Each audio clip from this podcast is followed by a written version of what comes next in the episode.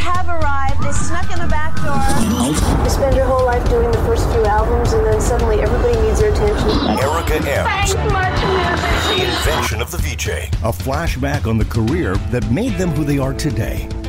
On this episode, it's never been about my accomplishment because I know the myriad things that have to line up for you to get a break. I know that you need the grace of others. Hey, what's going on? Welcome to Rapid Facts. I'm George Stroumboulopoulos. Uh, maybe some election stuff a little later, uh, later on, but first let's do some headlines right off the top. This is Erica Ehm's Reinvention of the VJ. Now, Here's Erica M.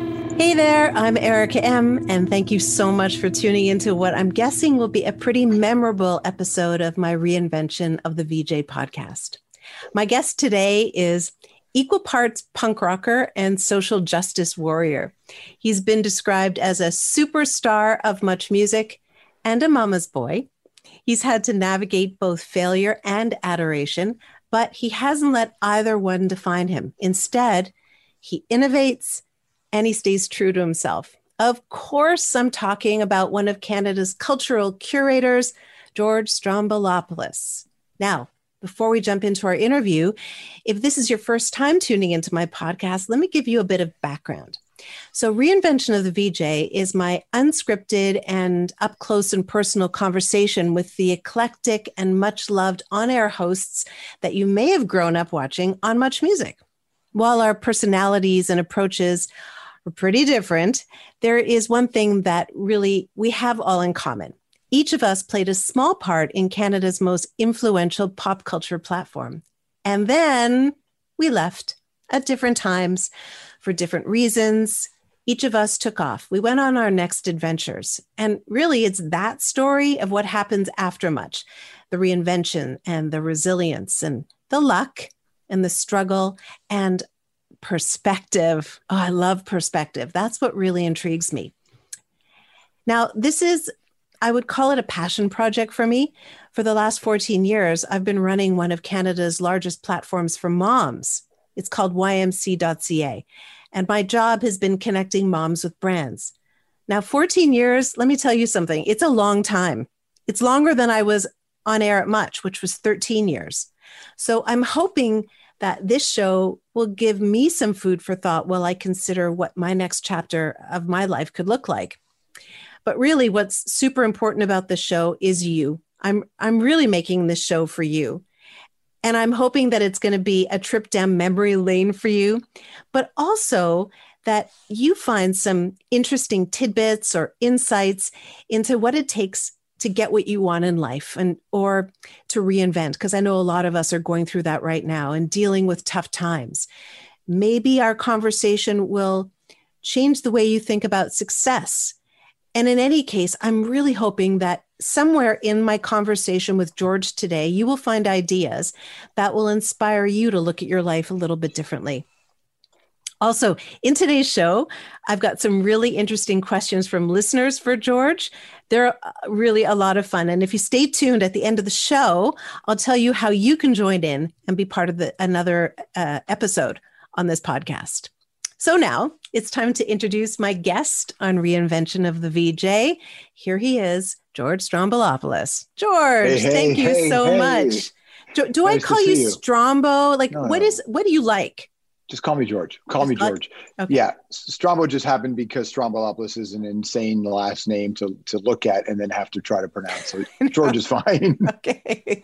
It's hard to believe, but the first time you and I, you and I ever worked together was like a month ago.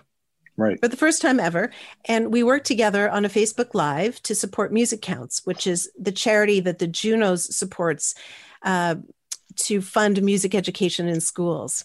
It was a Mhm. great conversation, and while you were talking, you you mentioned how your mom made you practice piano to help you focus.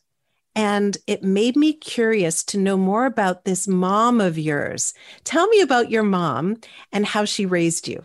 I mean, what, what can I say about Mary? Uh, my mother is, I was raised by a single mom. Um, my old man uh, split, I think, when I was, I think I might have been around seven years old. So my mother, it was me and my uh, sister, who's named Natasha. She's a few years younger than me. Um, and yeah, we grew up in Yeah, it was an interesting time because it was. It, we grew up in Toronto, uh, West Side. So I don't know who knows the city, but I grew up in Rexdale.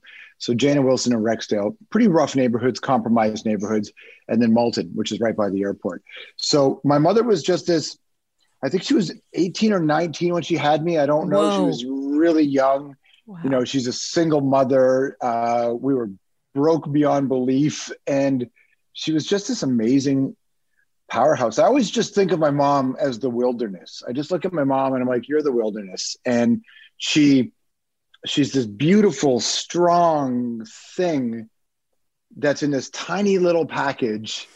You know, I'm the first person in my family born in Canada, right? Everybody in my family were immigrants and and are immigrants, and we grew up in that immigrant experience. Um, I'll just give you an example because there's a million stories I could tell you, but we were so my mom couldn't afford a babysitter, and she she used to drive. Uh, she used to deliver newspaper in the morning, uh, for various newspapers. She had two jobs uh, uh, during the day to raise us, but she couldn't afford a babysitter because we could barely make ends meet. So what she used to do was drive me to the public library in Rexdale and bring me inside and then ask the librarians not to let me leave. I'm like seven years old. And so the librarians essentially were my babysitters and they would just hand me books and I would read all day. She would then pick me up for, for lunch and after that, she would take me down the street to a senior citizens home there. And she would make me go in this. I'm the kid. She'd make me go in the senior citizens home.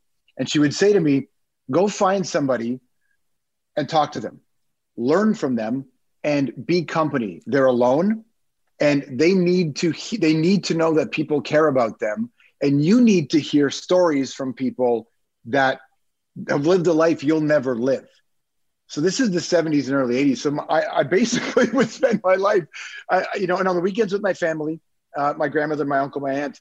But during the week, honestly, it was libraries and senior citizens homes, and it was. And my mother was. It was really important to her that it wasn't. This wasn't just for my benefit. She she kept saying it's your responsibility to be there for people who don't have people.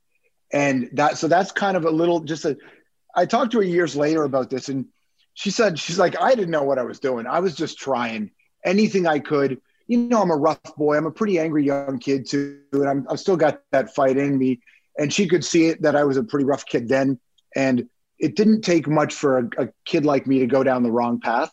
So she was just trying everything she could to keep me on the straight and narrow and to and to and to, and to find because she knew that telling me to fit in wasn't going to work. So try as she might. So she tried really hard just to get me to see what my responsibility was in this life, and it wasn't about. And she used to say to me, she's like, "Look, you're special to me." She called me Bucky, right? She used to she read Jack London's Call of the Wild, and the dog named Buck had big brown eyes, so she called me Bucky. And she said, "Listen, Bucky, you're really special to me, but you're not special. You're the same as everybody else out there, and that's a good thing. You don't want to walk around life thinking you're special. You're not. You matter to me, but everybody's supposed to matter to you. And I was like, think back, Erica. She was like 25 when she, when she, we were we grew up below the poverty line, and she way below the poverty line, and she was 25, just trying to keep it together with my sister and I. It was pretty. She's a pretty remarkable woman. I get really emotional thinking about her, like I really do. And I, I'm a grown ass person, and when I start telling stories about my mom, I have to kind of stop myself because it's like, oh shit, you know. I got to tell you, is incredible. You didn't go that other way. Why didn't you get all fucked up? I don't understand. I'm, I'm lucky. I suppose there's a few things, right? Number one, uh, uh, uh the privilege of having uh, a home filled with love. You know, my mother. That this was the thing. She used to always say, "Yeah, that's part of it, right? A privilege. Had a home filled with love." I used to hear people talk about what a broken home is, and they would be describing the the the, the mechanics of what would be considered my home. But I was like, no, my home's not broken. My home, I'm in better shape than most people I know who have two parents, right? Because I had this love in my home, uh, which is really important. Like, look, my mom and I didn't get along very well. You know, we didn't get along on everything, but we were never mean to each other. We we we bonded a lot over making each other laugh, which was important to us. So I think that's part of the reason. Another reason, is, uh, I just got lucky with brain chemistry.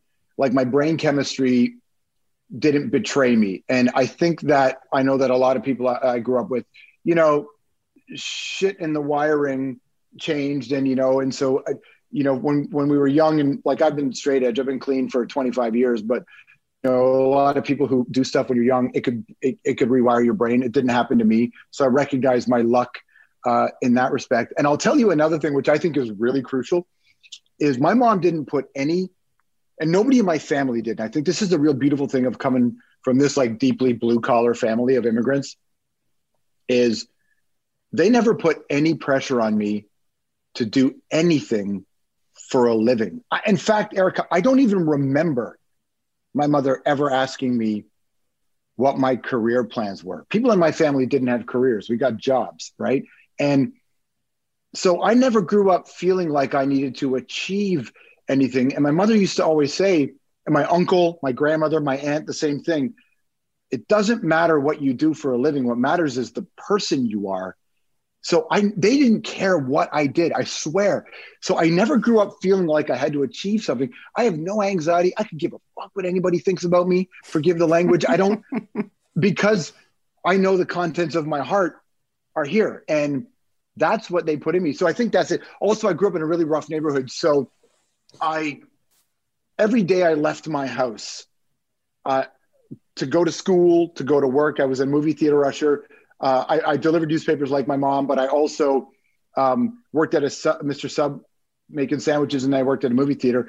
So every time I left my house, I was worried I was going to get beat up. And so what was cool about that, and I'm super grateful for it, was when I was really young, I had to manage fear a lot. And so my brain just learned to manage it. And now you can't scare me, right? Like things don't scare me anymore. And I'm really grateful for that. So I, I don't look at any of my upbringing because I've had people as I grew up going, "Oh, that's so hard." I'm like, "Are you crazy? I had the best life ever. Like, I, I, I was free, you know." And I think that's what. But not to over, not to belabor the mother thing, but I will just say this: when you're young, I don't. Not everybody deals with this, but I know a lot of young boys deal with this um, in our neighborhoods. You, you don't know how to process your anger, and we were very lucky that back then no one was over momming us you know like now there's this all this conversation about masculinity but i feel like they're all missing the most important part which is which is how you you don't suppress your anger. What do you do with your anger right? And all these conversations i hear about it now i'm just like no one knows how to talk to fucking little kids because i was that boy right? And when i was young all my mother did was she she wrote this poem on the back of a poster uh, that I had stolen from a movie theater, and she stuck it on the the inside of my front door of my house. This is 100% true. And she wouldn't let me leave the house. She would put her arm around me and she'd make me recite the poem out loud. She would never let me leave the house for years without me reciting this poem. And so one day I was with a group of my friends. Someone had made us angry and we were going to go do something about it and I was a teenager, and it was one of those things that's really hard to walk away from, you know, once you cross that line. And then I was in the car, you know, a bunch of fucking boys in their hoodies and their bullshit and their and their anger and their ego and all that.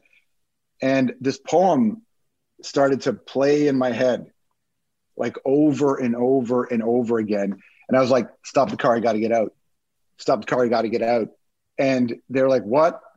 I was like, I gotta go, guys. I can't do this. I gotta get out and it was the first i had done stuff. It was the first time i was like fuck it i, I can't I, I got to change. I can't be this guy anymore. Now the, i'm not lying. Like i continued down the path like in my life. It took me a long time before i really straightened up.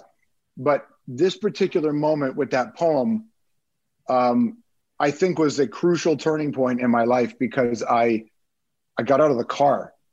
And I, I wouldn't have had that if my mother wasn't just throwing things at the wall, trying to figure out a way to keep me clean, right? Um, not clean drugs and alcohol, clean like with choices. And uh, yeah, so so I mean, there's a whole bunch of reasons why I'm not super. I didn't go super down the wrong road, and um, she is the biggest reason. The other was punk rock. So punk and metal happened at a time when I was 12, 13, 14 years old for me, right? It was like punk started when I was about seven, five, seven. And I very quickly found an outlet for my anger and my distrust of the system. So, you know, growing up the way we grew up, you still have, we were all hyper disenfranchised, right? and Joe Strummer and Ari Up from the Slits and Crass, all these bands made me realize, yeah, it's fucked, but there's a bad guy, there's a bad girl, and it's Reagan, Mulroney, fucking Maggie Thatcher, right? Like there was a there was a villain. and you're not alone. That there's other people who are going through the same things as you. You were part of a community.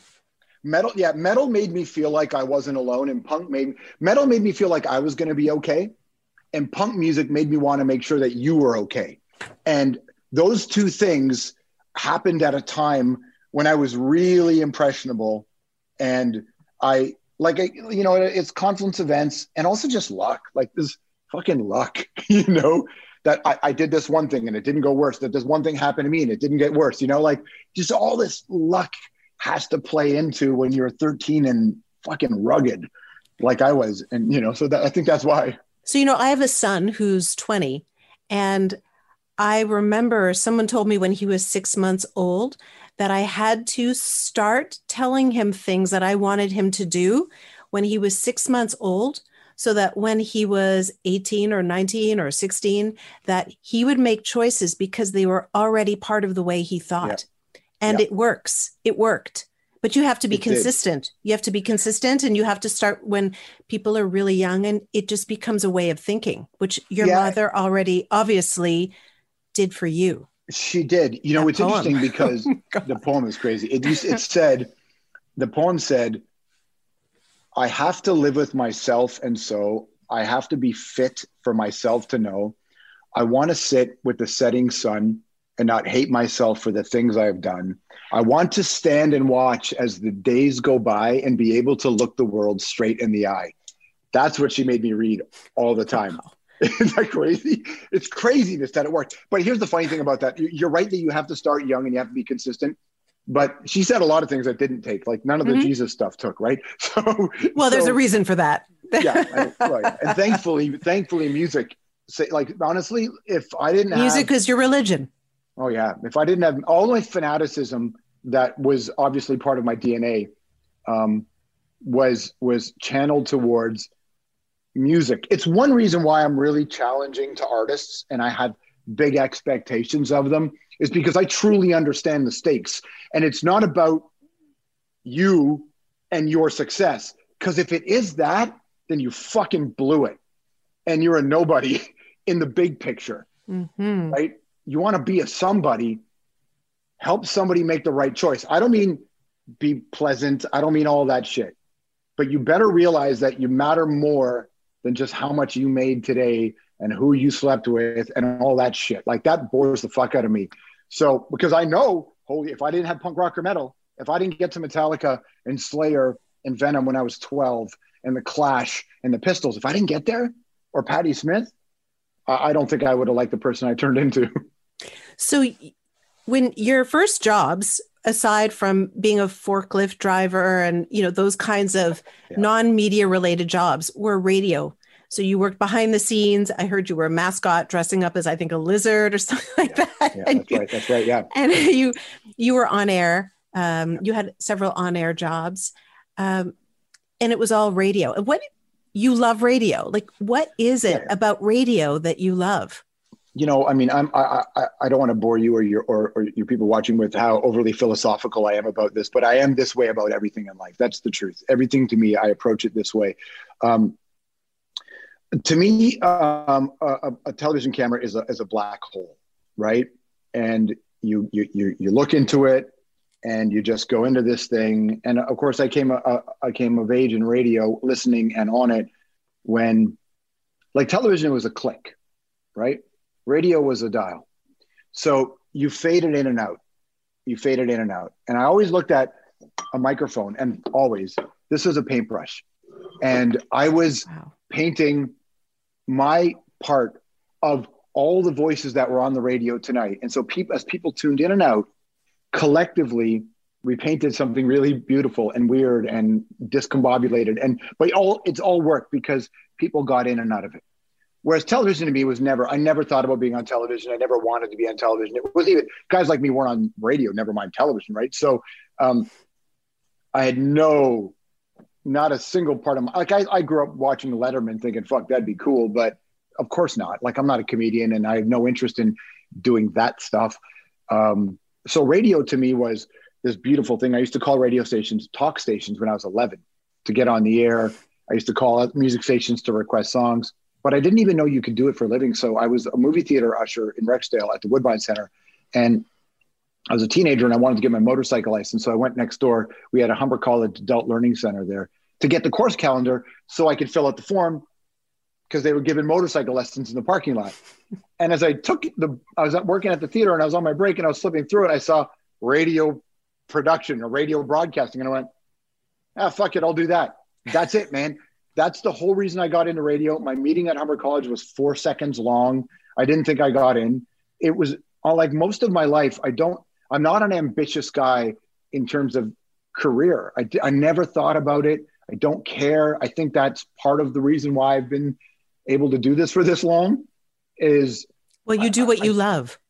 I do what I love. And also, I have a very healthy perspective on what the thing I love is. Mm. So I don't expect, I made lots of choices in my career that would have prevented that. Had I made other choices, it would have been bigger. I would have been richer. All, right? That was never interesting to me. I'm like, no, I'm going to win on my terms. And that that was always the thing. It was just like, but, and this is what I mean about healthy expectations. I don't get mad at it when it isn't what other people think it should be. It's like, no, no, I made my choice. I chose not to host that show. To get that, you got to do that, and I was unwilling to do that. So I don't then expect people to to to come meet me at my. No, no, no. I'm going to make my choices, and people will dive in and out of my career, and that's cool. But at the end of the day, I'll be me the whole way. So Denise Donlon, mm-hmm. in her book, she talked about how you were, in quotation marks, discovered. You were on the radio. John Marshall, who was a friend of mine, was one of the uh, producers on the new music, knew you or had heard you on CFNY on the punk show that you were doing or the morning show that you were doing. And he was telling David Kines and Denise to check you out and so they they went after you what was it like to to be um, pulled into much music for them to to want you to work. And you were you didn't want to do television. And they were saying come and work for us. Tell me about what yeah. it felt like at that time for you. Yeah. I think i remember denise actually saying to me so why do you want to be a vj and i said i don't think that i do. Like in the meeting i'm like i don't know what you're talking about right? Um, you know i was hosting a show called live in toronto and a friend of mine, uh, a record company guy called Steve Waxman, calls me and said, "Hey, Byron Wong is leaving the new music. Do you want to go work there?" And I just was like, I didn't have cable, so I didn't really watch much music unless it was a free weekend, right? Where, where we'd go to our friend's house when it was for free on the weekends. Uh, we, we never we didn't have cable as a kid. I didn't have cable till I was in my 20s, right? And I think I didn't have cable till I actually was like 25 years old. But I knew much music. I knew you. I knew Steve, and I used to listen to Steve Anthony and it's one of the reasons I'm in radio. Was Steve Anthony used to host a show called the Steve Anthony Show on Q107 when I was in high school, and we would run home to listen to them. So radio was important to me. So Steve calls me. He's like, "You want to work at much?" I'm like, "Ah, fuck, I don't think so." And then because I at that time I think it was very poppy, and that wasn't where my head was at. And he said, "No, it's the new music because Byron's leaving." And I went, "Oh, I would do that because I used to watch that show because it was on City TV and it was free, right?" that's how I discovered the Jesus and Mary chain and all my all the clips I saw of Joe Strummer when I said I found punk. It was I found it on the new music and these legendary interviews that Jeannie had done with Iggy Pop, right, changed my life. So I so when so I, John, so Steve said here, call John Marshall. So I called John. He's like, let's we, we met at a pub across the street on John Street. We we talked for a little bit, and it kind of went nowhere. But I guess in that, uh, but again, like I wasn't chasing the job, so I didn't call anybody back. I didn't have a demo tape. I didn't know anybody who had a camera, truthfully. So I didn't do anything. And then one day around just before Christmas time, I think it was just before Christmas time, I'm doing my show called the Thursday 30 with the late great Martin Streek. And we were broadcasting on Yonge Street from Toronto. And they, they had like these stanchions where they would put them around the radio booth, right? I, I would always take them down. And whatever kids were hanging out, just come sit with us. Just because I understood the power of this seeing somebody who cares about you, right? Because I had mm-hmm. benefited from others. So one day there's this dude who's a little bit older. No, he's not old by any means, but he's older than the kids, who's hanging around for like an hour. Creepy. And- and- yeah, and he was and he was just watching watching me work, watching the show. And he then says to me at the end of the night, as I'm closing up the station, he goes, "Hey, I'm David Kines. I, you know, I I, I work at Much Music." And I was like, "Oh, I know who you are because I'd seen his name right on the thing." He's like, "So do you want to like, like, are you interested in this job at all?" And I was like, "I totally fucking forgot about that job, right? I actually totally forgot about that job." And he said, "We- we want to talk to you." So he said, "Do you have anything on tape?" And I said, "Well, somebody had actually filmed an interview I did with Oasis." So he took that back. They called me in for a, an interview. I, I had that exchange with Denise, and I was just like, "Yeah, cool." They, they tried to trap me though because they asked me, "Who don't I like on Much Music?" Right, and I think this is where the radio benefit. Did you say benefit- me? No, no. Are you kidding? I'm never. I love you. You, Agony, Williams, Teresa Roncon. I mean, this is like, you know, Simon Evans. Like, this is, you know, uh, this is important. And um, well, you guys are important. And um, I said to her, I'm not going to tell you who I don't like. I'll tell you what I do like, though. And I named Larissa Gulka because I loved Larissa Gulka on, on the air. She was on the air at the time. I talked about how I thought that Rick Campanelli is the most important broadcaster but Master T has the hardest job in all of Canadian television, bar none. And I, I think they appreciated that I was a grown up and a professional. And then they said, We're going to take a couple of weeks, we'll make our decision. And I was like, Yeah, cool. Fuck, I love my job. I also didn't have the heart to quit my other job because I loved it. And I loved my boss, who really, tra- named Stu Myers, taught me a lot. And um, they said like a couple of weeks, and they called me that afternoon. Think that that or the next Oh, they're playing really hardball with you. Totally. But here's the truth. I was so broke working in radio. I was making $18,000 a year. I was living with this a friend of mine, this woman, and we were just friends, but we couldn't afford any furniture. So our bed was a futon frame, no mattress, and a sheet. Like we used to have to cuddle with just because we had no heat. We were so broke. And I hear I'm doing live in Toronto, interviewing these big artists, and I'm could barely eat. You know, it was so expensive living downtown. Um, and much music, I looked at it and went, I, I can afford to eat if I take this job. They paid me much paid me sixty five thousand dollars a year, wow. which was the the game changer of game changers in my life. Um, and then I actually, to be honest with you, I didn't know how to do television. I didn't give a fuck about it, right? So they put a camera on me, and I just started talking. And I knew right away when I saw the tape back, I was like, "Oh, I'm the same guy on TV that I am on the radio. Oh, I don't give a Mhm. shit. I'm still me. Oh, right, because if you're you, you can't get it wrong." And that's how, and that's how the much music thing happened. So it felt good though. It felt good. when you started on air, it was in 2000. So essentially, the way I look at it is that you were part of what I call Much 2.0. Hmm. So we were me and JD and Mike Williams and Christopher Ward. We were like the originals, and John Martin and uh, Nancy Oliver were our bosses. And then you came in with new leadership, which was Yeah. Denise and David, and you had the the benefit of watching the Daniel Richlers and JD and Jeannie on the new music and you know the older VJs us sort of trailblaze and sort of define what being on air at City and Much was. So when you came in, what was your sort of mandate to do things differently? Because I'm sure you had some thoughts on what you wanted to bring that was different than what anybody else had. You know, it's interesting that you asked it, Erica, because I didn't. And here's why. Because um, I, I'm glad you mentioned Daniel. Daniel was the first, aside from Kermit the Frog, right?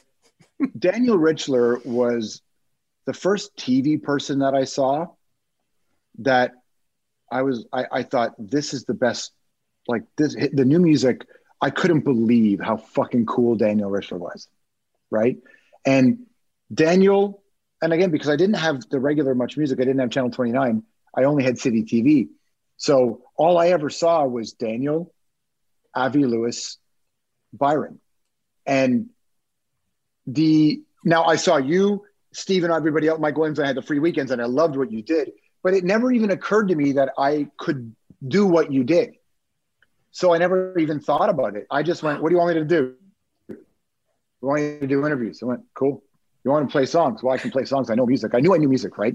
So, but it never, and, and, and it's never, and this is, I think, a secret that anybody who wants to be in media should fucking pay attention to because it's, you know, there's the difference between a rule and a principle. A, a rule is you have to do this, and a principle is here's what works. This is a principle. And I've never walked into a place and thought, how do I make my mark? How do I do it differently? I've always walked into a place and thought, these guys are legends. And I'm here to make sure that their legacy is honored and that we continue to do this for the next crew because it was never about who the VJ was. What was always the thing about much music in my mind was the way the audience felt. And I I recognized early on that I could feel music in a different way than, you know, maybe a lot of the people I had heard on the radio or watched on television. Like I was a music fan. And to me, it was always a caretaker a steward of what you had done before. Mm. And I never thought about trying to establish myself. And maybe that's the hubris of not giving a fuck. Like, I'm like, I just know my presence alone is just, I'm already winning. Like, I'm here. I, get, I have a dream job for people. When I got Hockey Night in Canada, people were like, oh, you have the dream job. And I'm like, yo, dude, I hosted the new music. That's the dream job. I hosted the new music in my 20s. Like, are you kidding? you know, that's the new, that's my dream job. And and so I never felt like trying to make it different, to be honest with you. What I did know, though, where I was different was that pretty either poppy or alternative. And there wasn't a lot of room on air for people who liked heavy shit, metal and punk. There was still the old school British snotty punk connection to much, but there wasn't, there weren't like heavy souls there. So when I got there and they offered me the new music, I said to them, I'll take it, but here's my condition. My condition is you let me host loud. Because I remember how important the Power 30 was and the Power Hour was on Much, and Teresa was a legend to us. And I'm like, and right now, all you do is play videos. And when you don't have anybody telling stories, it means you don't care. So I care about this music. Mm. Let me do it. So I knew then that I would establish myself as the heavy rock guy, the metal guy, the punk guy. And I knew that. So I knew strategically that was a good move, but it, I didn't do it strategically. I did it because I gave a shit about the music, right? And so that's how the audience, so the audience always separated Rick and I, not realizing that Rick and I were fucking buddies. And, and Rick and I loved each other and we complimented each other.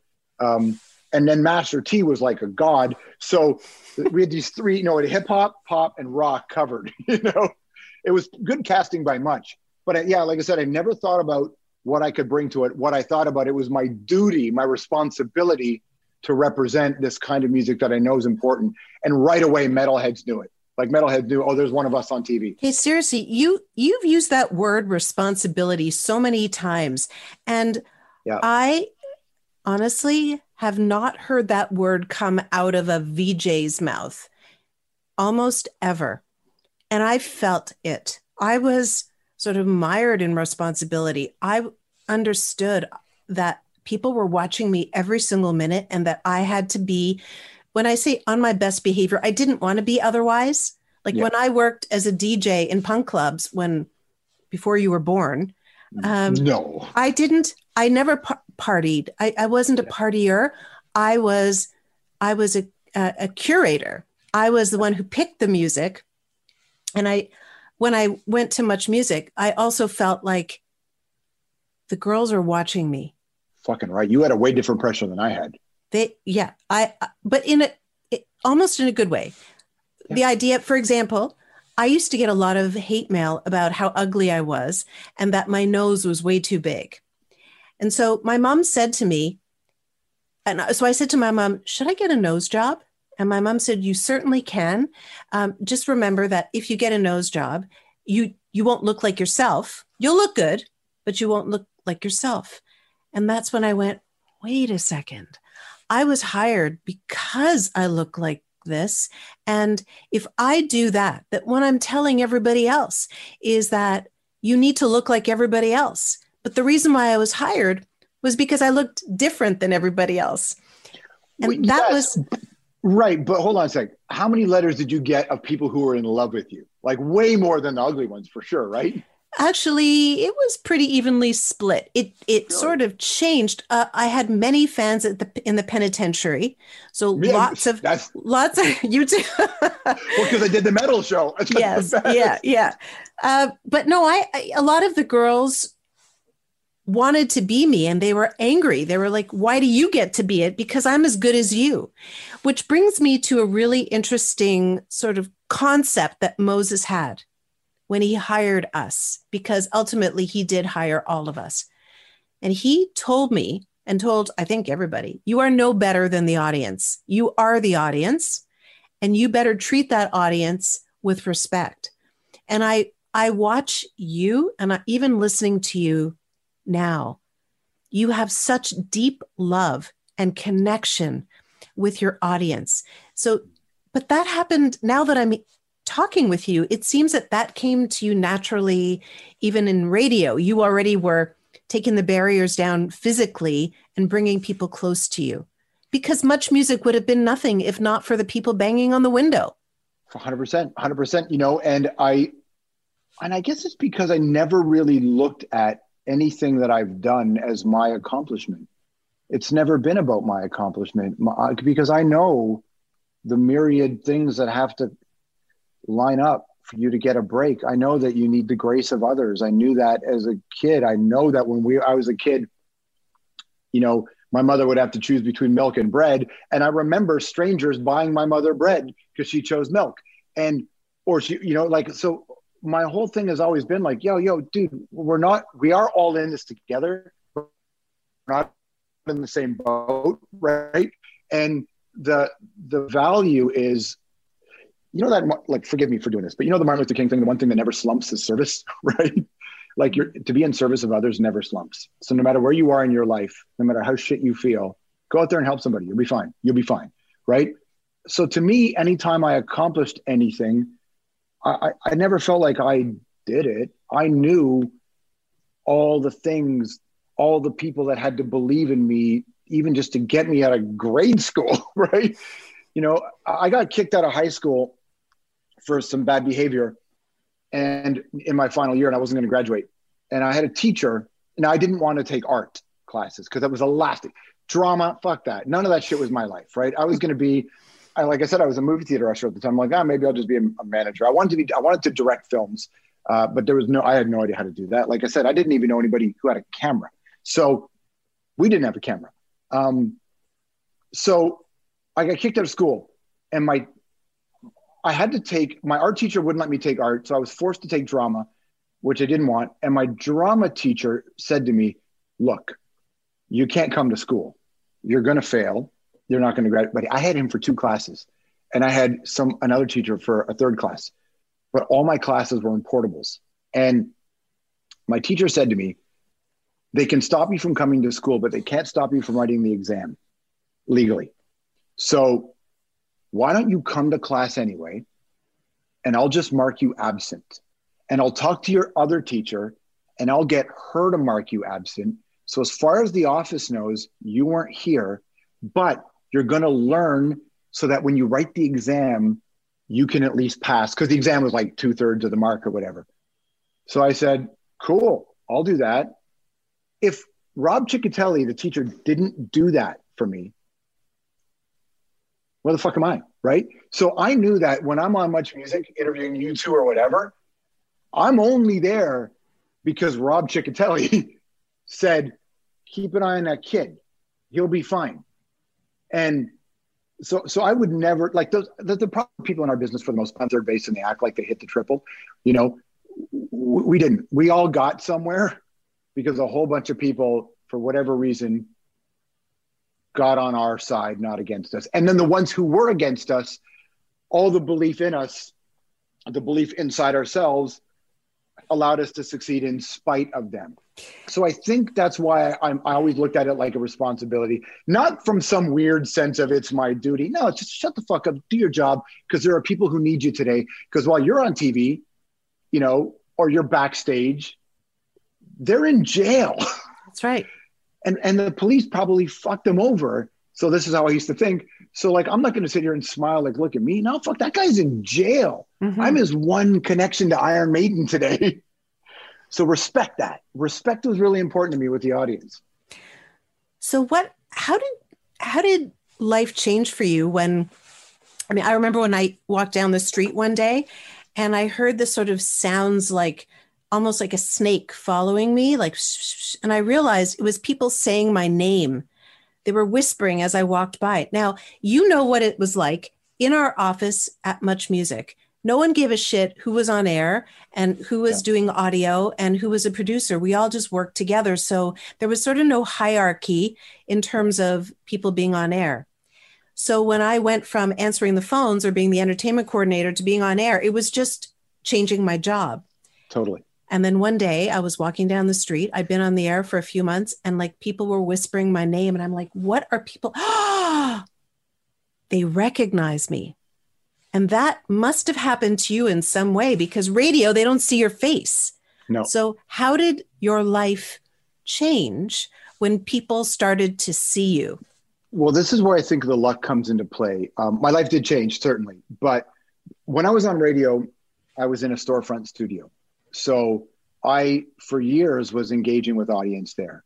And so in that little world, people would come. So I started to, I warmed up to the idea that some people would recognize me. I'd get recognized at a concert or whatever. Again, it was very small. Um, uh, but it was always about the thing. And what I realized a long time ago was that I'm not in, in my mind, I'm not in Motley Crue. In my mind, I'm in Black Flag or Fugazi. So the people, so the people who liked me, right, in those early days, liked me because I liked the music they liked, and they're like fucking cool, dude. So I didn't have to deal with the pop stardom that you did or or, or Rick had to deal with. Then the much music thing, you kind of blew up, and I was doing five shows, and and it sort of exploded. But I never, it never really bothered me. Like I liked it. I had to I have a joy about what I do, and I always have. So when kids were banging on the hey, take a picture, I'm like, fucking right, let's go, right? and I, I, I had a, I have a good sense of humor about it, and I, I think because I put it all into perspective, I knew that this is nothing. Like to me, and this goes back to my mother's thing. I, I never equated that with success.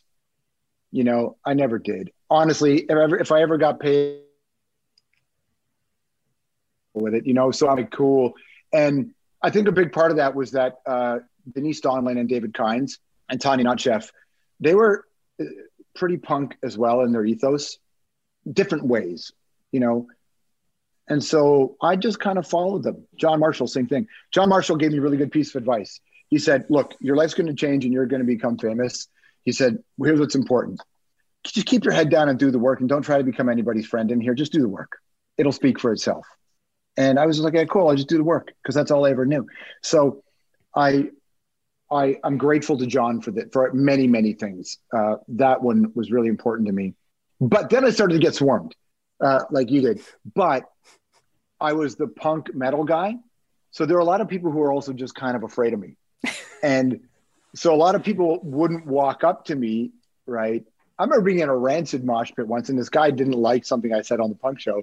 And it wouldn't have been my first fight in my life. So I was fucking here for it. Yeah, you want to go? Let's go. So I, I never really had to be somebody else on TV. I think that's what screws people up is when they had to, when who they were on TV wasn't who they were in their real life. Mm. Because I was the same guy and still am, and it's been great in my career and been bad in my career. I I never had to worry too much about it. But again, I was the punk metal guy. So the only people who walked up to me at the early days were just like, yo, fucking A, you did this interview with this band or whatever, you know?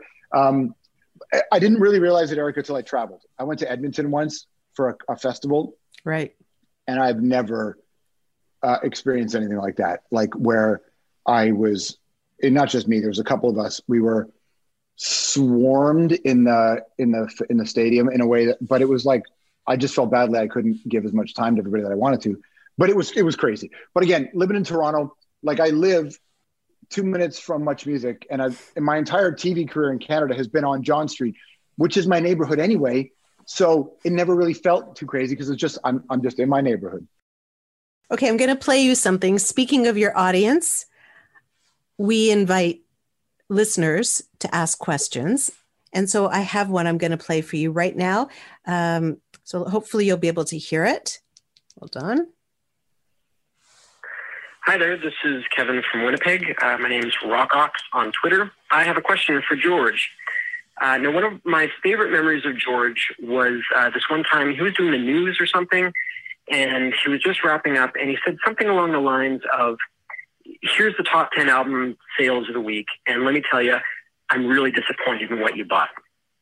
And I just thought it was awesome. So, so my question is, was that kind of dry criticism towards a lot of the, the mainstream music at the time, uh, or you know, not even that, like criticism of much music viewers and and their and their buying habits. Did George get any flack for that kind of commentary from either the higher ups or or the viewers, or was that sort of thing encouraged? Uh, thanks. Uh, I'm really looking forward to the new podcast. Have a great day. Thank you, Kevin. Oh, that's funny. Yeah, did, did I say that? That sounds super like me, doesn't it? Oh, fuck. Look, I regret a lot of things I said on the air. I made fun of a lot of artists, and I regret that. I do most of it. um, I did it. I remember it. I did it more than once. I did it partly as a joke. Um, I did it partly to show that much music had a point of view and that we weren't just in bed with the record companies and the artists, right? I did it to be a dick, um, as a joke. Again, again, I've, I've, had I have apologized certainly to some bands over the years for what I said, but no, it was never it was never discouraged. I never once was told don't say it. I was I was not encouraged to be that way. But again, I, I guess I always drew the line in the sand, which is if I felt the artist was authentic, I championed them if I felt the artists who were topping the charts were inauthentic, and because I had a little bit of an insight as to what was happening behind the curtain, and I knew they were, we used to say they're lying to the kids.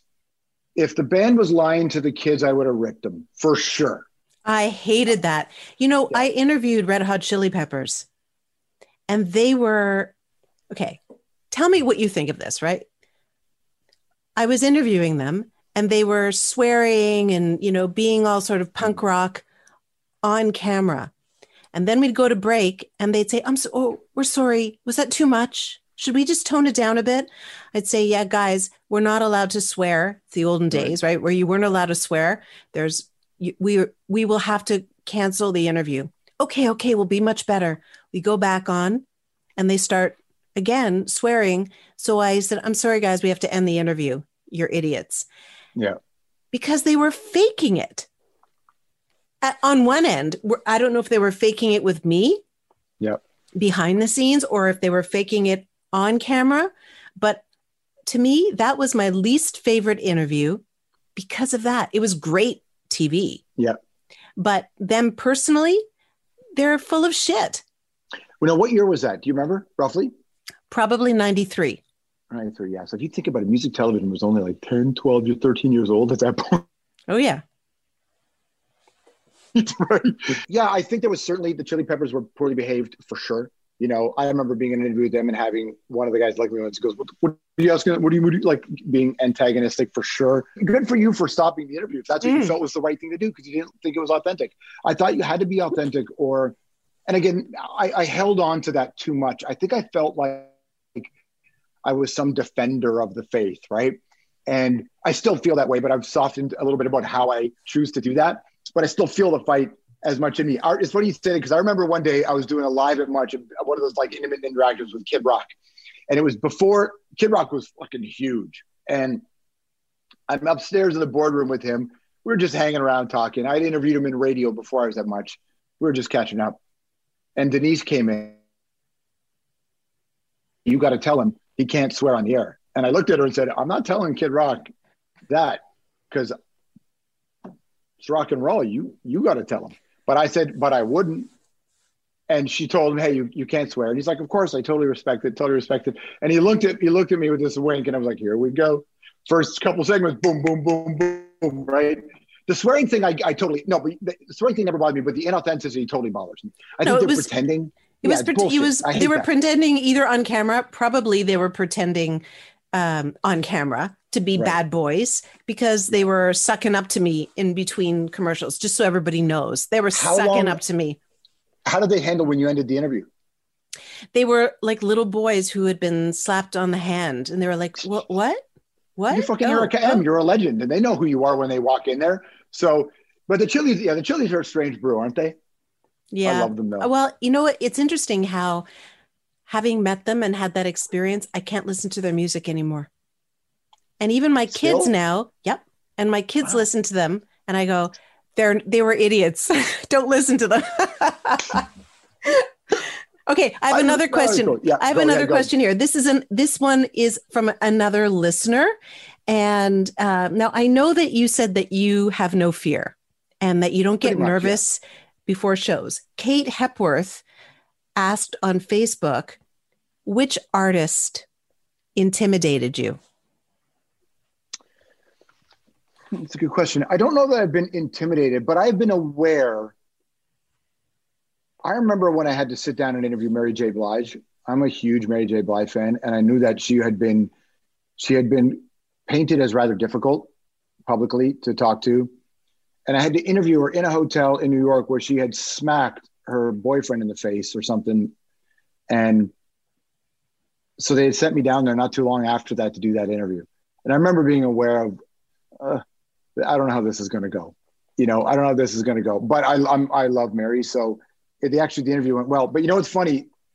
It goes right back to the reason I was on Much Music in the first place. So, I got the job in December. I didn't get on the air till April because I was about to enter ratings at my radio station, so I had to stay on radio till the end of the ratings book because I didn't want to Whoa. screw over my my bosses. So I was at Much Music working behind the scenes, just getting ready. But really, I just had to. My show couldn't air until I finished the ratings book, and I was trying to be really respectful to my bosses that I had worked at that at the radio station. So then they say, "Hey, we need you to go and do an interview in LA." I said, "Cool, sure." I hadn't been to LA since I was 19, and I loved LA. I always wanted to move there.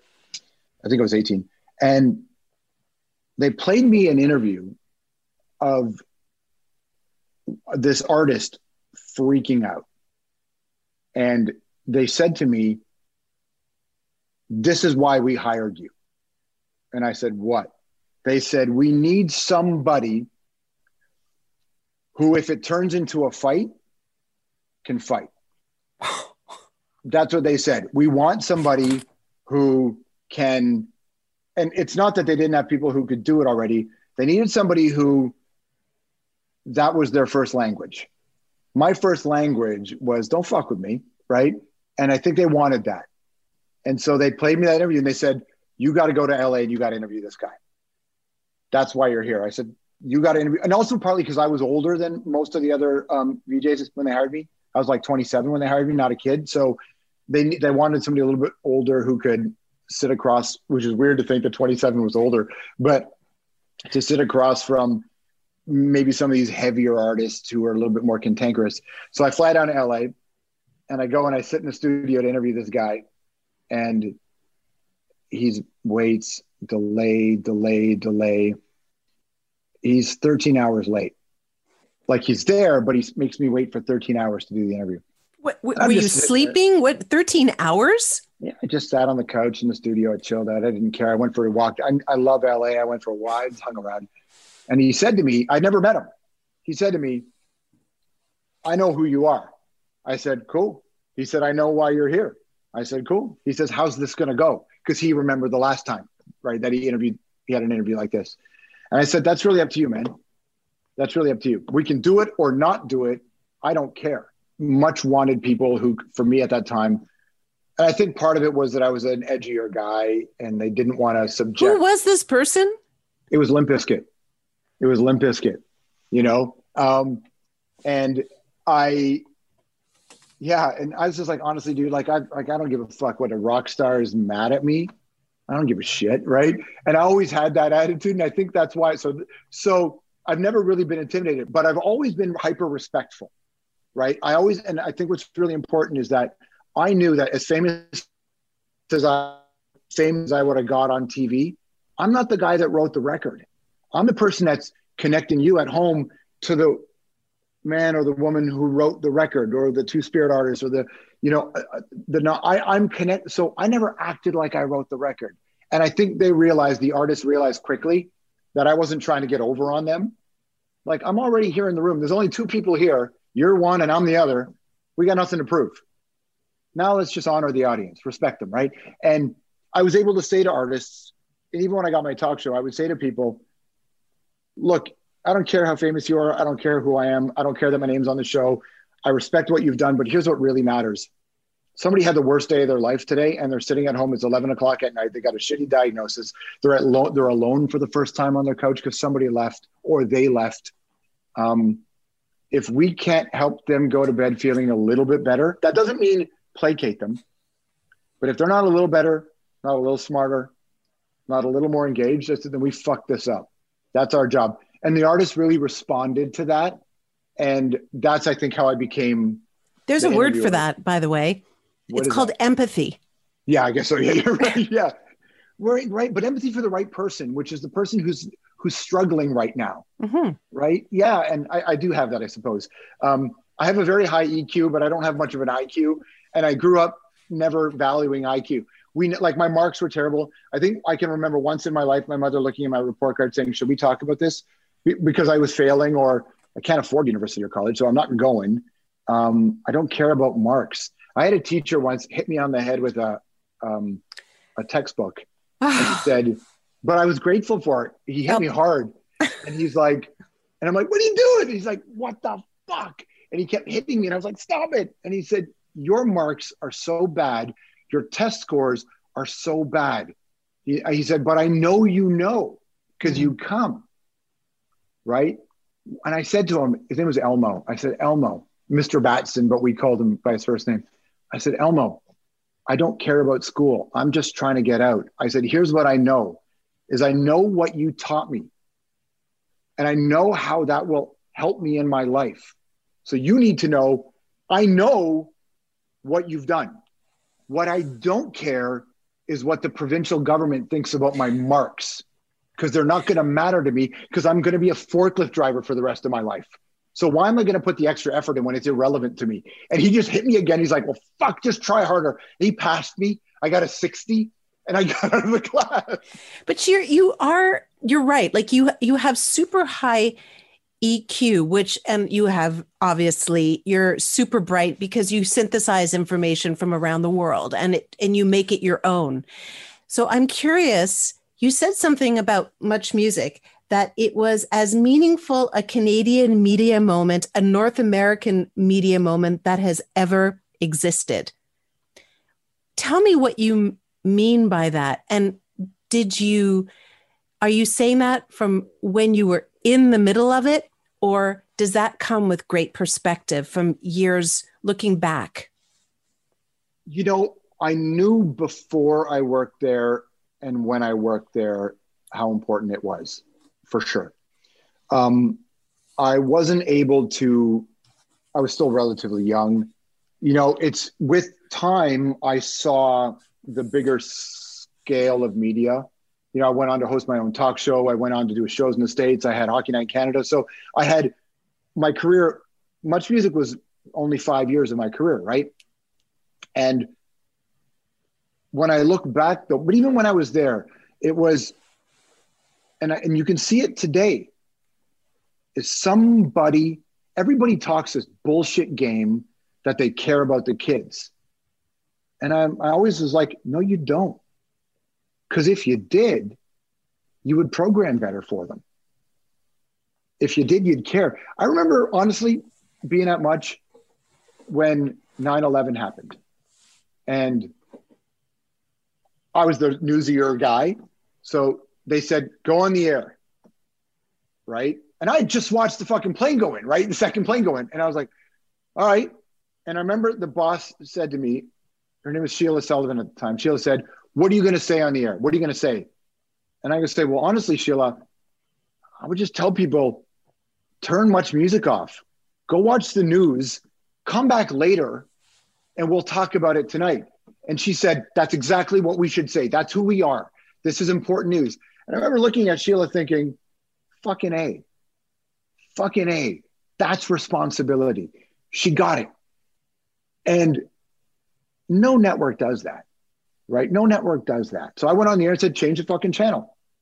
That, my manager, who's now my manager, who's in LA, that's the thing he saw. Oh, wow. Right. He's like, who does that? And I'm like, yeah, this is a special time. So when we would play videos that had hypersexuality in it, they would host a show called Too Much for Much, where they wouldn't denigrate the artist for being sexual. No, but you contextualize it. Mm-hmm. That's it. Love and that's it. when I realized the difference between being a curator and a contextualizer, Mm. because what they were doing was explaining to kids, hey, look, this woman is empowered. This is what she's doing. But not just explaining it to young girls, because I get why that's important, and I'm not dismissing that at all. But going back to what I was saying all the earlier, someone had to explain this to young boys Yes, of course. Right? And I used to have a picture of Heather Thomas on my wall. She was in The Fall Guy.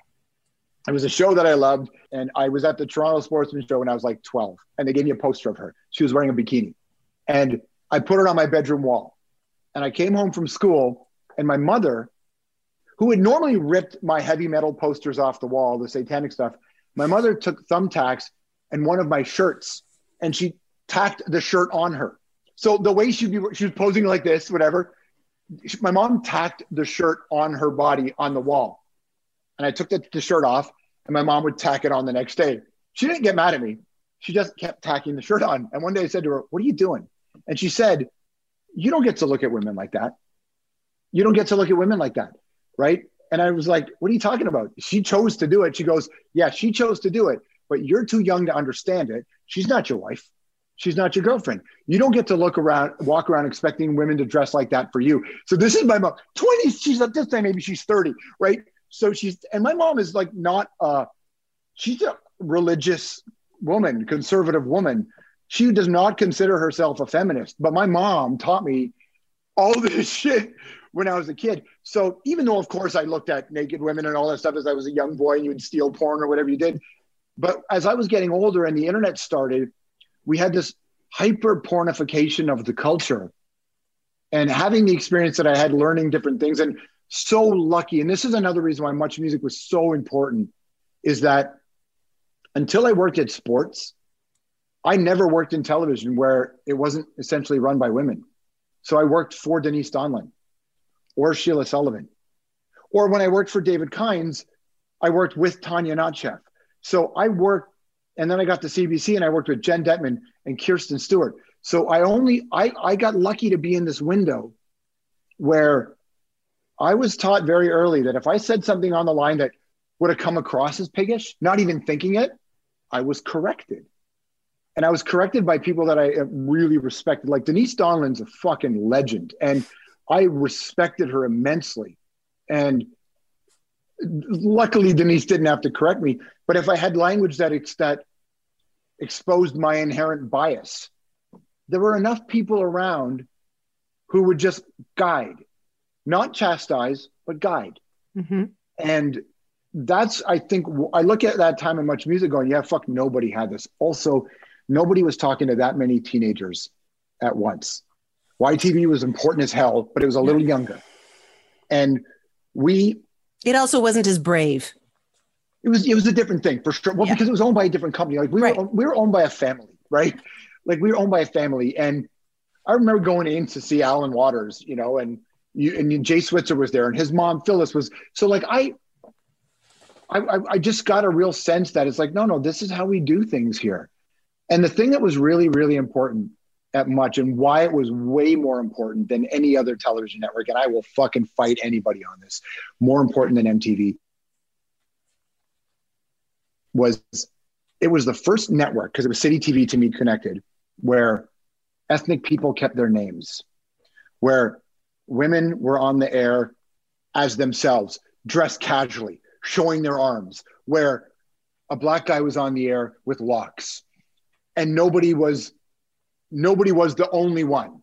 Like it was a collection. It looked like the city I grew up in. And I think that everybody played catch up to what Moses and Phyllis and Jay and Denise and David and John and John did. Right. And there's never been anything like that. There was never anything like that before.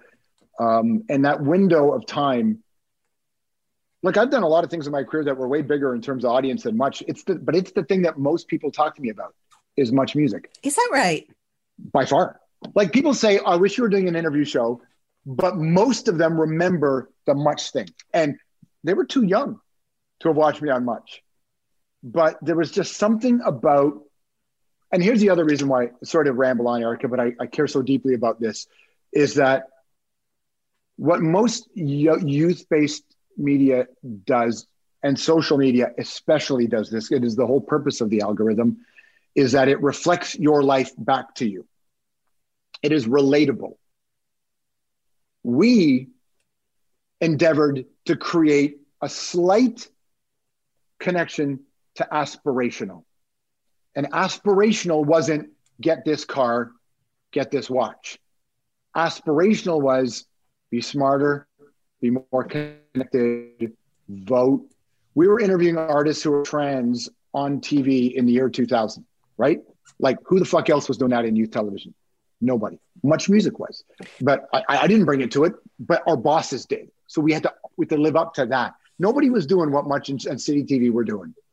Okay, you have been known to say that uh, mainstream broadcasters uh, have not been evolving quickly enough or at all. I would say at all. So I'm going to, well, you know, I'm, I think I'm going to yeah, play a little game with made, you. They've made headway. Okay, but here's the game. Yeah. I'm going to make you the boss of unnamed mainstream media. I'm going to give you the keys to the car, and you could do anything you want. What are the few, the first changes that you would immediately implement to make this the media or the broadcast that that is missing right now? I would be very clear, and I'm relentless about this in every aspect of my professional life now. Um, you have to be, it is inclusive, not exclusive. But this is not about telling people that everything's okay. This is about showing people that they make things okay, that we make things okay. So I would structure the content and the team around similar warriors of the heart, right? Who want to go out there and as I, I, joke on my Instagram live streams, you know, I got I got heavy fists, but I got a warm heart, and and that's a strange dichotomy because I it's easy for me to be negative and gnarly. I have to work to not be. I have to work to not default to aggressive. I don't mean like physical. And I would construct the team that way. The thing about much was that it was diverse, of course, diverse ethnically and gender, but it was also diverse in opinion. Mm-hmm. But what was not diverse was what's the right side of history. There were values. And so I would implement the right side of value of history values. And if you can't get there, this isn't the place for you. No channel works unless the team I I wish everybody in our could work at Much Music one year, culminating in the Much Music Video Awards weekend. Because chaos, ha- chaos, but the whole building comes together mm. and puts on something for the city. Much as ratings were never that huge, right? They did something for the city. They did something for the country. They did something for the artist. I, I, I walk by Queen and John all the time, and those windows were boarded up and turned into something else, and I'm fucking angry about it all the time, right? It's nobody's fault, but I'm angry about it. I'm sure it is somebody's fault, but um, I because it matters. It matters. Now it's different because everybody's connected on social media, but still, no one has real contextualization. Well, no that's really that. that's the thing is that yes, everybody is connected, but there is no central meeting place, and there's no sort of curators anymore. YouTube, there's no curator for YouTube. No. There's no curator. Okay, well, you are actually a curator on Apple. Tell me about this new new show that you're doing. I was in LA and I was getting ready to go take another show. I was I had taken a few years after the hockey thing and to, to build up a music thing here because much wasn't doing it anymore. So I started welcoming bands in my house because much wasn't Yeah. doing it. This You is know? wait. Let can I stop you right there? Sorry. You are putting on shows in your house and you invite strangers, the audience, Mhm. into your home. Can we just Yeah. talk about that for just a quick moment? Sure. How Sure. did that happen? I walked by the edge one day. I walked by down Yonge Street past the Eaton Center in Toronto, past what used to be the radio station where I had all those bands in with the kids who kind of hanging out. I, I looked at it and it was like a fucking home and candle store or some bullshit. Like we need more home and candle shit. So I was like, whatever. And I walked, I made a right onto Queen Street and I was walking and I passed by Much Music and it had been boarded up. And I looked at it and went, and so just the alchemy of I walked by my two places where I worked and I thought, where does anybody get to do this anymore? And I thought, my house. So I called a couple people. I said, I'm going to do this at my house. They went, cool, bands. Do you think you can get them? I said, sure, yeah, but also fans. And they said, how? I said, I'm just going to go on Instagram and tell people where I live, come fucking down. And they went, no, no, no, no, no, no, no, don't do that, don't do that, don't do that. But I, I honestly went on my Instagram and I said, hey, if you love Jimmy World, meet me here. This is the first time, right? One of the first times we did it. And I I just sort of forgot I did it. like I knew I did it, but about two hours later, I was like, oh fuck, I should go to I had everybody meet me at a park right by my house. I opened my front door and there's a lineup of people. And I went, uh, right, right, right, of course. So they came in. Jimmy World is in my basement. They came upstairs and they played. And I took a look at everybody's faces, the looks in their eyes, and I thought, right, I used to see this every day at Much Music. So I said, Mhm. fuck it, we're just going to do it here with audience. And then the cult came in and played a concert. Robert Plant came in. John Prine came in and played to fucking Oh to, my to Gordon Lightfoot, who started crying. Mixmaster Mike, Grandmaster Flash. Um, I fucking Peaches came in and played a, sh- a set on my fucking on my Daniel Lanois came in, and I'm looking around and I'm thinking, yeah. And then the of Strombo thing just sort of happened. So I go to I go to LA, and I'm about to take. So the House of Strombo thing had grown. People were starting to pay attention to it, and uh, I got a call. Hey, do you want to? I was going to go work at this other place, a big company. I was like, yeah, this is my next show. I'd taken a few years. This is my next show. Then I got a random text message from somebody I know really well at Apple, somebody whom I love dearly, and they said, "Would you go in and meet with Zane?" And I respected Zane like crazy. Who is that? Right, and Zane? Zane. So Zane Lowe is this legendary BBC uh, radio host who is now running Apple Music and Beats One. And I, I like I used to listen to Zane when internet streaming first started. I was listening to Zane's show. Turns out he was listening to my show at the Wow. time because we because we were very similar backgrounds. So we we found each other online, and I and I got to meet Zane. And then I went back and Zane said, "Hey, we're working on this project. Would you come do it with us?" And I said, What is it? And he said, Well, you know, it's, they didn't want to say too much because Apple's very secretive. But he said, It's this music thing. We want you to be the voice of this thing and do this. And I went, Cool. And he goes, What's your contract status? No, I'm already negotiating with another place. And I said, Well, I'm close to another place. So if we're going to do this, we got to do this now. And he's like, Let's do this. So I get out and I call my manager and I said, I think you should get on the phone with Apple. And the thing is this it is the closest, it is the only time I felt this since I worked that much. The way they approach music and arts and, and artists and the audience.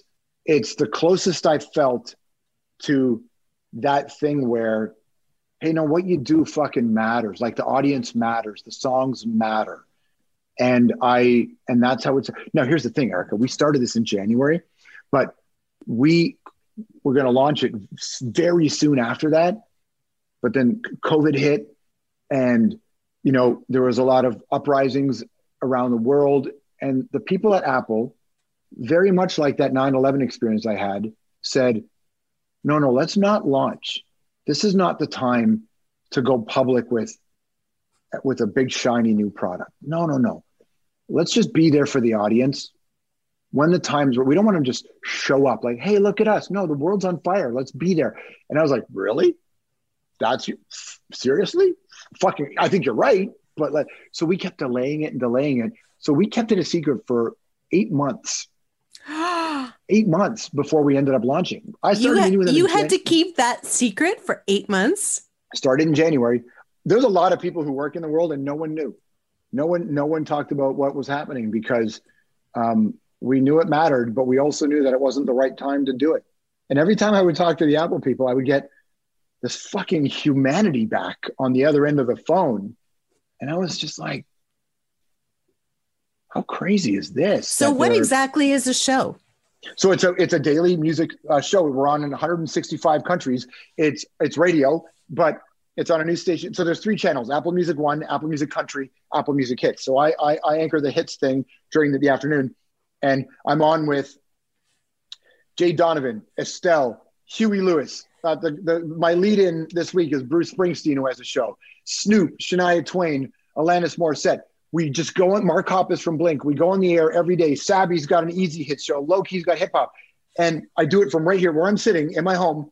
This is where I do it from. I my my DJ mixer, and I just fucking play songs and I talk. And we're on in 165 countries. It's commercial free. It's free. The audience can get it for free. I want them to sign up to Apple Music so they can get our on demand stuff and all this other stuff that we do. But the whole time, Apple was like, humanity and discovery is very important to us. And I've worked at companies before where they talk a big game, but once you get in close at shifts, they're they're always humanity, discovery. Look, they're an incredibly successful company, right? Hmm. They don't need, you know, they're making lots of money, but they understand that this is important too and live so i'm live every day so we do interviews and the stuff will go video goes online and all that but our, our hub is this show called strombo 165 countries every day on hits and i'm having the fucking best time. I loved my show on cbc i love doing a talk show. I'll do an interview show again in my career. I'll do that. I, I enjoyed segments of hockey night in canada for sure but I, i've not felt like this since i worked that much. And and what's the common denominator? A network and a managers and team who cares about the audience and the artists. And what's the other thing is we're around music. It's all about music and culture. That's fucking dope. Before I let you go, I need to celebrate you a little bit. You're the ambassador for the World Food Program, which was recently awarded the Nobel Peace Prize. You're on the board of directors for Artists for Peace and Justice, for which you were given the Changemaker Award this past month. How do you decide which of these nonprofits to support? Because I'm guessing that you have a lot of people who are knocking on your door because you do have a big heart. How do you how do you decide? Um, a lot of it is if somebody who's asking me to be a part of it, if I trust them, that's a huge part of it because I don't want to ask people to be involved in something if I don't trust it, right? So I got to believe in the people. Um, the cause is, of course, important, but to me, all this stuff is just equality, equity, justice. This is like the, what the baseline should be. So I do all this because Joe Strummer taught us no input, no output, right? And I I just sit and look and go, I believe in this, I believe in that. And here's the other thing that I do. I try to align myself with organizations who are dealing with issues or causes that have no connection to me whatsoever. Because there are lots of people who work with charities that they are personally connected to. My mother had this, so I I'm part of this, or I suffered from this, so I'm part of this. I respect that 100%. But I don't need to be connected to something. I don't have to have a personal connection to it to care. So, not that anybody else. So, I just sit back and go, where can I be of the most assistance? Where can I fill a gap?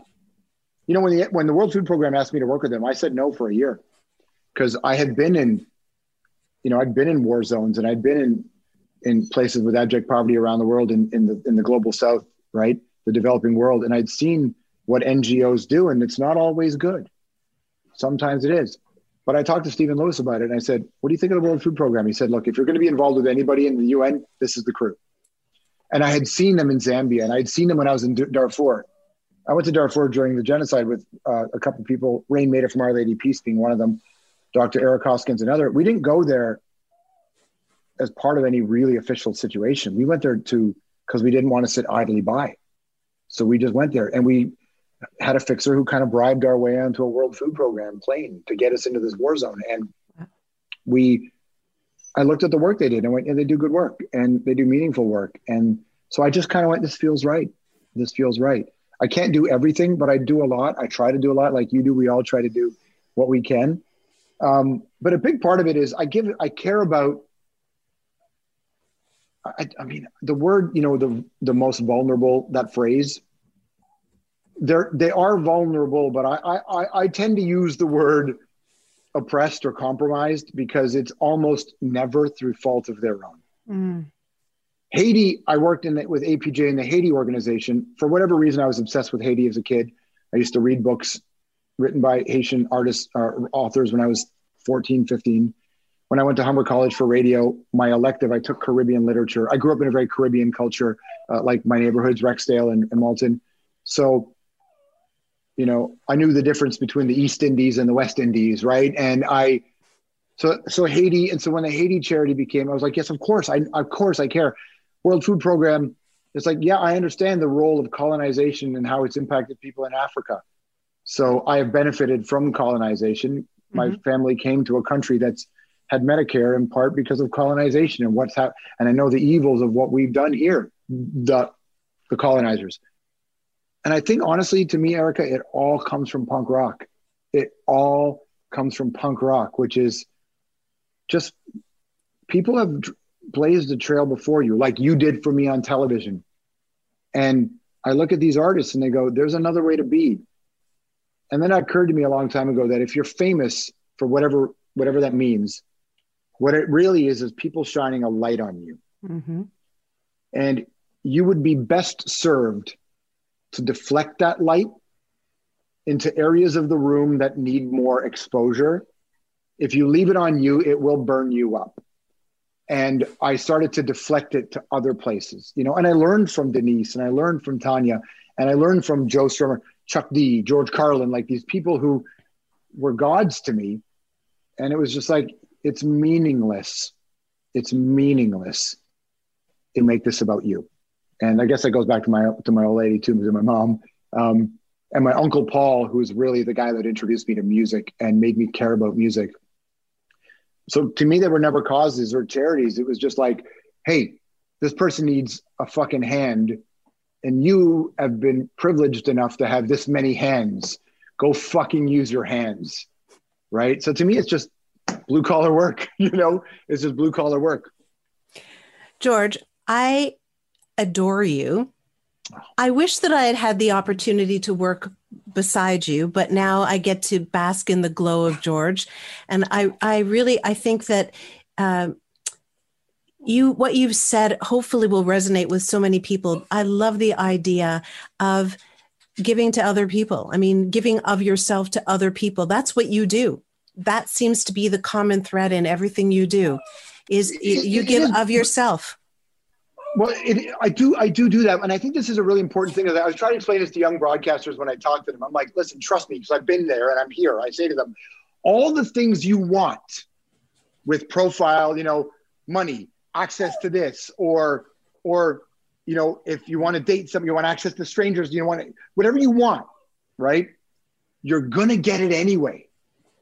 Like being having a public profile is a target more than a benefit if you do it wrong. Mm. So all the shit you want, you want to get laid, you want to get paid, you want to drive a car, you want to. I got motorcycles, right? I don't have kids. I have bikes. I have like six motorcycles. My friends are like, "Why do you have so many bikes?" I'm like, "Because I didn't have kids. I chose bikes, right?" so, so yes, I do care deeply about all this other stuff, but I've also benefited. Like I've got paid to do what I want for a living. Like this ain't work, right? It's a lot of hours, but it's not hard. So it, it's not all altruistic. What I've done is just take the fucking I looked at the perks and went, holy fuck, I, I love what this is. But Jesus, if I just make this about me, I'm gonna blow this, right? What kind Do- of do a life? But what kind of a life is it if it's just about you? That's Right. absolutely empty. And job. I- music, you're right. you know, if you make music and nobody listens to it, what is the use of music? It's the same You know, thing. the people who talk about you know a lot of young artists when they were coming up, well, especially in the hip hop game in the '90s. You know, Tupac named himself, you know, Machiavelli, and everybody. I get people talking about the Machiavellian tendencies that you have to have to be strategic to get what you want, and I have to remind them because I feel like no one's read the book, and I'm like, Machiavelli died in exile. Like, if you're going to talk about him, talk about how it ended Mhm. and it's nobody benefits and this is the other thing and i think it goes back to why i do this is how i view it all. I never felt like i was building a career. I never felt like i'm building a thing. What i try to say because legacy comes up a lot when people interview me only because i've been around a long time. And i try to tell them the most like the people with the most legacy in the city are people i've never heard of in that queen street. Who are the construction workers that paved that road? Mm. Look at everything that has existed because of that road. Every city has that road. Their version of that road. The way I view legacy is not that I build a building with my name on it.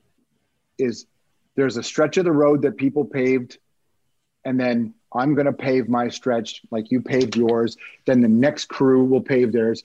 All the benefits you want from that, you're getting them anyway but in 50 years from now, nobody will ever remember us. It doesn't fucking matter. What matters is did you pave a stretch for someone to come afterwards? It's okay that you had your nice fancy house on that road, but it'll get turned t- torn down and turned into a condo anyway. it's fucking impermanent, and that's and that's why I, I sort of that's how I've sort of done this thing. George, thank you so much. Um, really, I can't thank you enough. These are the kinds of conversations that start, you know, based on uh, originally about much music, and and we're having a philosophical discussion on Oh, I love it. uh, on future. So uh, thank you again, and thank you for everyone who has stayed right to the end. The show, uh, George can attest, we do it for you. Uh, it's great to have the conversation, but it's so important. I I could hear George talking. I could tell that you're talking for the person who's listening right now, so that they get something that they can hang on to. And now it's time for those of you or for you who is listening to respond with the uh, return the favor. I want you to call in and I want you to give us feedback on the show. I want you to tell us what else, who else should be on the show, what we should talk about, what's working for you, what's not working for you. And there's a phone number you can call. The number is 833 972 7272. Kevin from Winnipeg used that number and he got on the show. So you can too. The number again is 833 972 7272. And uh, hopefully we'll hear from you. And if you're not like a phone dude or a, a gal, that's fine. Um, you can reach me on all of my social platforms on Instagram, on Twitter, on Facebook, on LinkedIn. Just look for Erica M. I'm everywhere. Thank you so much, George, for a crazy, cool conversation. Remember Thank you to for having me. Thank you. I and- can't wait for you to watch to interview Rachel and Rick. And okay, well, I've already yeah. I've already talked to to Rick, and he was fantastic. And everybody has to tune into your show on Apple. That's uh, Monday to Thursday from five to eight on Apple Music Hits. And for those of you who stayed right to the end, I will see you next week with another episode of Reinvention of the VJ. Here's to living a life filled with music, meaning, and many reinventions. Thanks for listening. Follow Erica Ehm's Reinvention of the VJ podcast. Subscribe and follow more episodes. Click to reinventionofthevj.com. Another Sound Off Media Company podcast. Come on a journey like no other, where you will discover many roads that will lead you to a happier, healthier, and more stress free life. And the beauty is, you don't need any vacation time for this adventure. The journey will come to you. Join Avery Rich on your very own journey into yoga. Along the way, she will demystify yoga poses and guide you into a yoga posture or short sequence, all in less than 15 minutes. You have nothing to lose but stress. The Journey into Yoga podcast. It's not for people who like yoga, it's for people who don't like yoga. Follow or subscribe on Apple Podcasts, Spotify, Amazon Music, or at AveryRich.com.